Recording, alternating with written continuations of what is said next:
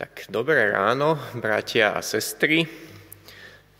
Dnes to bol taký zvláštny pocit, keď som ráno odchádzal z domu, tak e, som si viazal kravatu po niekoľkých mesiacoch a topánky k obleku už boli riadne zaprášené. Ale to patrí k tej dobe, ktorú žijeme. Pozdravujem vás teda aj v mene nášho zboru vo Svetom Jure a pokúsim sa nadviazať na bratov Petra a Zdenka, pokračovať spolu s vami v úvahách nad Pavlovým listom Timoteovi, tentoraz teda nad čtvrtou kapitolou, pričom sa zameriame na práve prečítané verše. Zdá sa, že v Efeskom zbore akoby sme videli tri skupiny ľudí. Sú tu oponenti, s ktorými sa aj Timotej vysporiadáva, potom veriaci, ktorí sú pevní vo svojich presvedčeniach, no a tá medziskupina tých menej pevných, ktorí sú v zbore odlákavaní heretikmi. Štvrtá kapitola začína Pavlovým upozornením že takto to v posledných časoch bude. Popisuje oponentov, ktorí víria vodu v efeskom zbore, držia sa bludných duchov, zameriavajú sa na asketizmus, týkajúci sa dietných reštrikcií a zákazov v oblasti manželstva. Od verša 6 potom v jednej z najosobnejších častí celej pavlovskej novozmluvnej literatúry vystupuje Pavol ako Timotejov mentor. Zameriava sa nielen na Timotejovú službu, ale má záujem o neho samotného. Samozrejme, všetko, čo čítame, je v kontexte toho aktuálneho diania v Efeze.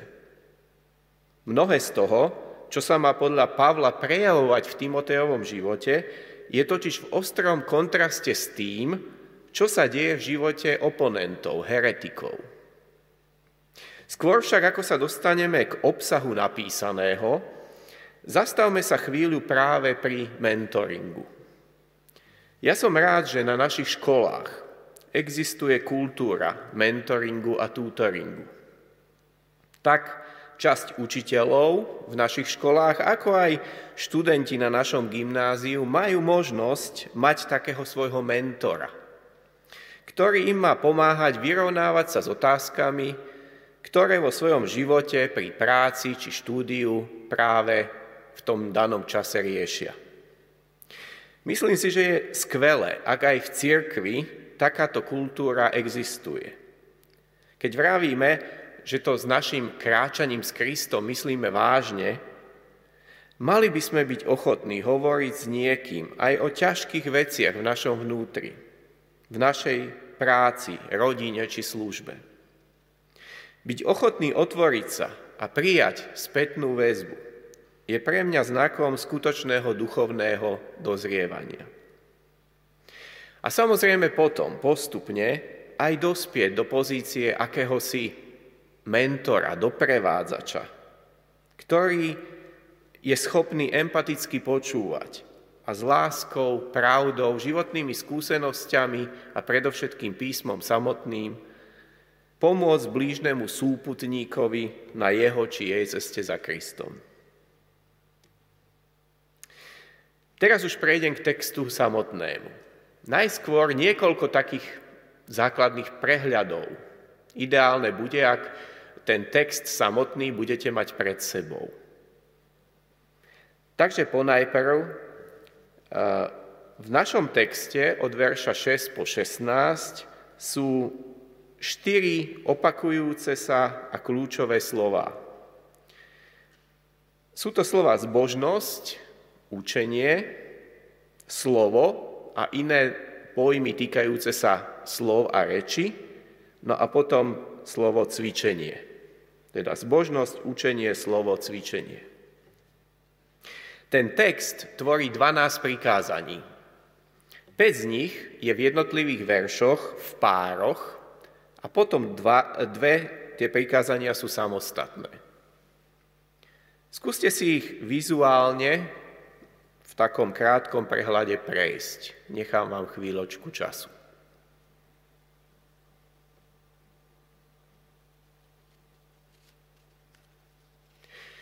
Čo je teda obsahom Pavlovho osobného mentoringového posolstva? Ak by sme ho zosumarizovali na základe pasáže, kľúčových slov a prikázaní? Tak ako sa píše vo verši 15, o čo sa má Timotej starať, čomu sa má venovať? Jeho zameraním má byť osobná vnútorná zbožnosť, učenie, pretože reč a slova sú dôležité, a skutky. Budem teraz ďalej prechádzať e, v tejto kázni tým textom postupne a venovať sa práve spomenutým kategóriám, obzvlášť zbožnosti a učeniu. Takže verš 6. Keď budeš toto predkladať bratom, budeš dobrý služobník Krista Ježiša, vychovaný slovami viery a dobrého učenia, ktorého sa pridržaš. Spojenie dobrý služobník Ježiša Krista by mohlo byť aj názvom celej nami rozoberanej pasáže. V tom verši je také malé slovíčko toto. To slovíčko by sa dalo preložiť aj tieto veci, toto, e, v gréčtine tauta. Keď toto, tieto veci budeš predkladať bratom, to slovo sa opakuje v originále vo veršoch 6, 11, 15 a potom aj 16, ale v inom tvare. To toto sa v podstate opakuje v celom liste, ktorý tu na Cukrovej počas týchto nediel rozoberáte. Pavel toto zhutňuje pre Timoteja osobne v niekoľkých veršoch, o ktorých sa dnes bavíme. Už od 6. verša vnímame dôraz na učenie, na predkladanie právd bratom a samozrejme aj sestrám. No k učeniu sa ešte dostaneme. Prvé dve prikázania sú však vo verši 7. Vyhýbaj sa bezbožným a babským bájkam, radšej sa cvič v zbožnosti. Vidíme tu naše kľúčové slova, bájky, grécky mýtos, teda nejaké, aj keď nesprávne slovo, ďalej cvičenie a potom na jednej strane bezbožnosť, na druhej zbožnosť. Povedzme si teda pár slov o zbožnosti.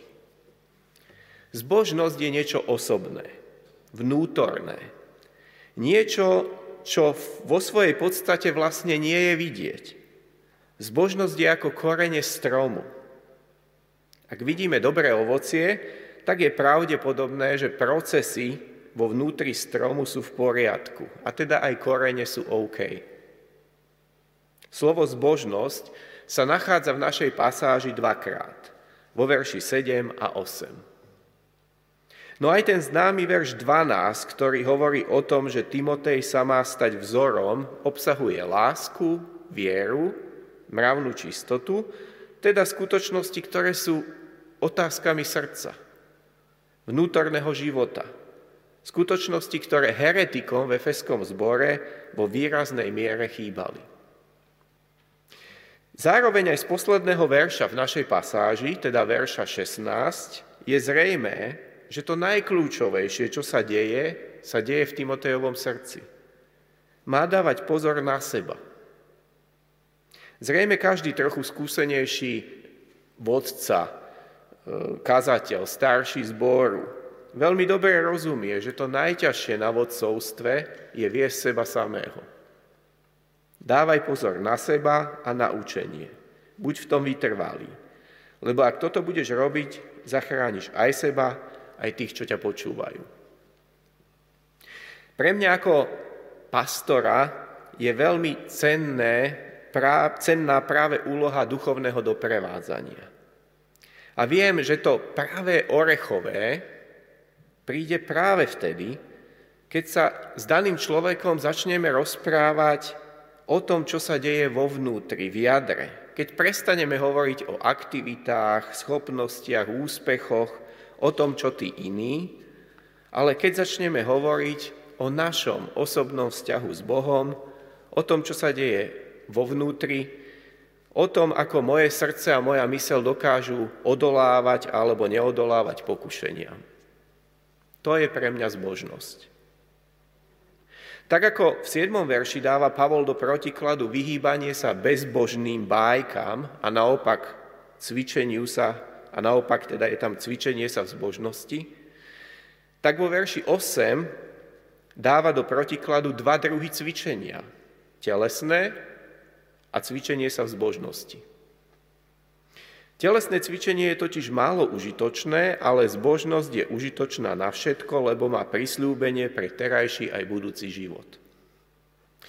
No, tu ako človek, ktorý má rád šport a verí v celistú osobnosť, musím povedať, že tento verš nie je o znevážení telesného cvičenia. Tento verš je o cvičení sa v zbožnosti. Zbožnosť nám nie je iba daná skrze milosť, skrze vieru, v zbožnosti sa potrebujeme aj cvičiť, trénovať, udržiavať. Myslím si spolu s vykladačom Biblie Billom Mounsom, že lepší preklad tohto 8. verša je Telesné cvičenie je totiž užitočné na krátku časnú dobu, ale zbožnosť je užitočná na všetko, lebo obsahuje zaslúbenie života tak pre časnosť, ako aj pre prichádzajúcu posmrtnú fázu života.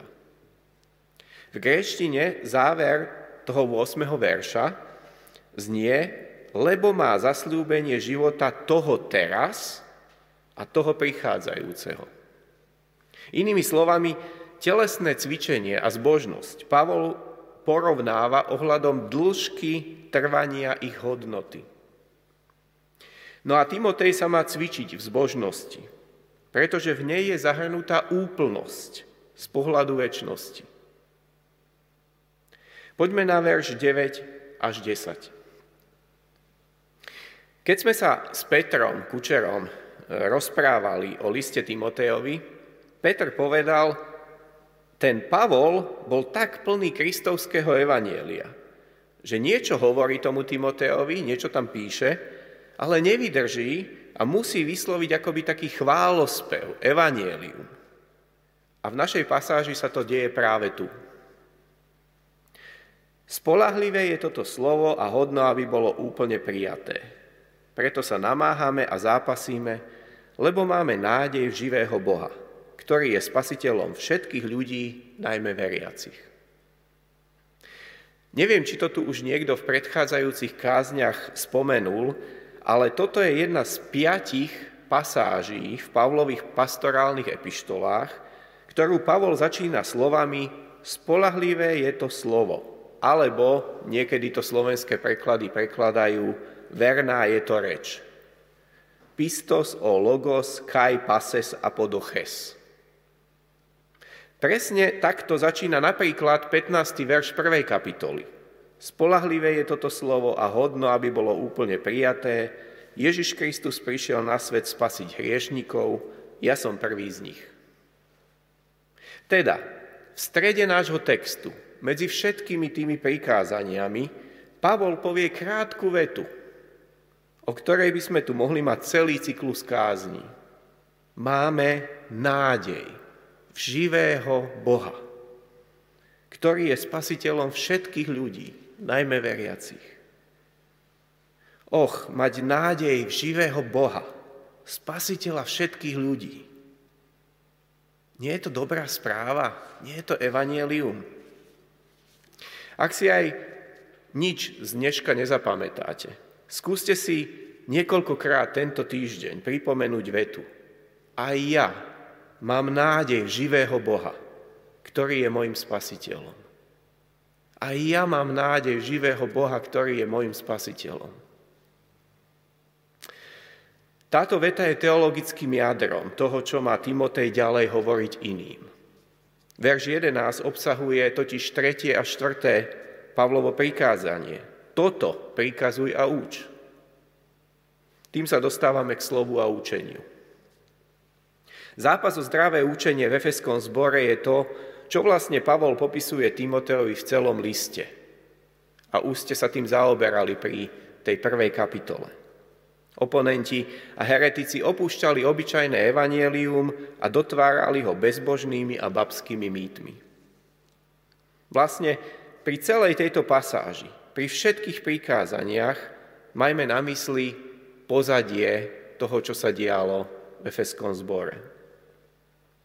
Pavol si uvedomuje dôležitosť slova, slov, reči, evanielia.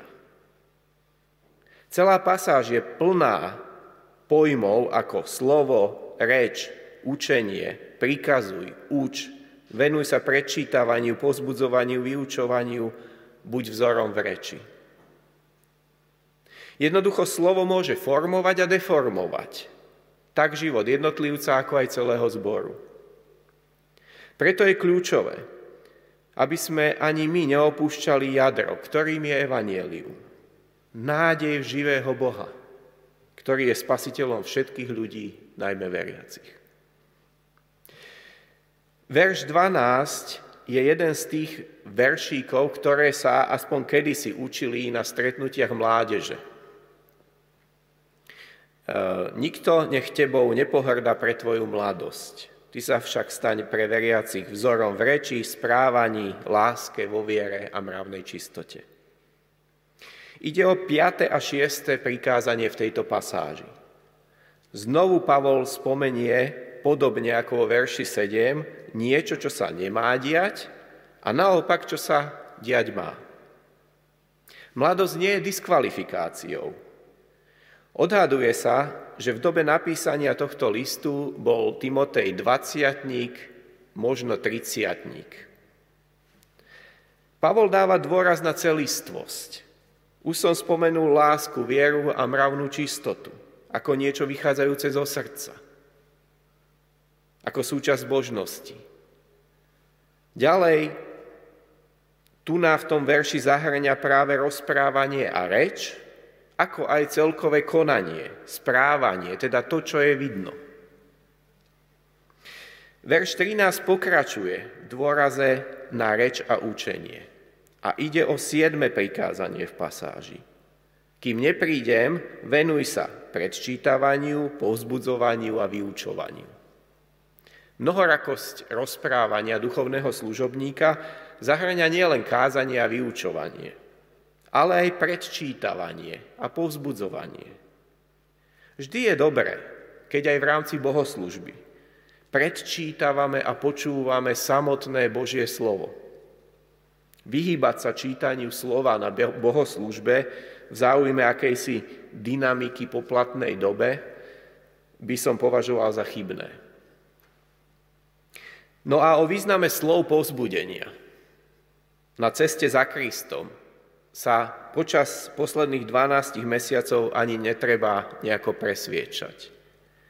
Keby bolo povzbudenie komoditou na burze, tak by jej cena išla prúdko nahor. Zdravotné, mentálne, vzťahové a iné výzvy, ktoré nám v dobe pandémie ešte viac komplikujú život, a aj naše kráčanie za Kristom. Tejto dobe mám množstvo osobných komunikácií s ľuďmi a snažím sa, ako sa najlepšie dá, naplňovať obsah slova paraklesej, ktoré je v tomto verši použité, teda byť pozbudzovateľom, potešiteľom v nelahkej dobe. V 8. prikázanie pasáže nachádzame vo verši 14. Nezanedbávaj dar milosti, ktorý máš v sebe, ktorý si dostal prostredníctvom proroctva, keď na teba starší vkladali ruky. Timotej má v sebe dar, o ktorom mu bolo aj prorokované. No tiež církev a jej vedenie toto obdarovanie k duchovnej službe rozpoznali. A ja som stretol v živote viacero ľudí, ktorí si mysleli, že by mali kázať a vyučovať. No v podstate si to mysleli len oni sami. Dary, ak ich máme, máme rozhojňovať, nemáme ich zanedbávať. A na strane druhej musí prísť aj rozpoznanie zo strany iných. To je kľúčové. Preto, ak niekto stojí aj tu na kazateľni, musí rátať s úprimnou spätnou väzbou. Tak, je to dobré. Bez spätnej väzby to nakoniec môže dopadnúť veľmi zle tak pre kazateľa samotného, ako aj pre zbor. Posledné dva verše obsahujú posledné štyri Pavlové príkazy. O toto sa staraj a tomu sa venuj, aby tvoje napredovanie bolo všetkým zjavné. Dávaj pozor na seba a na učenie, buď v tom vytrvalý. Lebo ak toto budeš robiť, zachrániš aj seba, aj tých, čo ťa počúvajú. Vidno z nich osobnú starostlivosť Pavla o svojho učeníka. Znovu dôraz na zbožnosť, učenie a vytrvalosť. Vytrvalosť ako pokračovanie v tej metafore cvičenia sa. Pavol si uvedomoval, že aj sám Timotej mohol nakoniec podľahnúť tlaku, v ktorom sa nachádzal. Ak budeš dávať pozor na seba, tak zachrániš aj seba. Timotej bol tak ako my, kazatelia, len obyčajný človek. Aj my sme len obyčajní ľudia, ktorí zápasia o svoj vzťah s Bohom, snažia sa odolávať pokušeniam, formujú si svoje presvedčenia a nie sú imunní voči herézam. Preto je potrebné dávať pozor aj na seba, na svoje srdce. Pavol evidentne vníma, že Timotej práve v tomto čase potrebuje takéto osobné povzbudenie na jeho ceste za Kristom pri jeho službe. Len ak dá Timotej pozor na seba, na svoje srdce a na učenie, tak to bude dobré a zachráni seba aj ľudí v zbore. A tak na záver aj ja vám chcem popriať. Dávajte pozor na seba, na vaše srdce. Vyslovujte slova pozbudenia ľuďom okolo seba, svojim blížnym. A slova Evanielia, lebo naša nádej je v živom Bohu, spasiteľovi všetkých ľudí. Amen.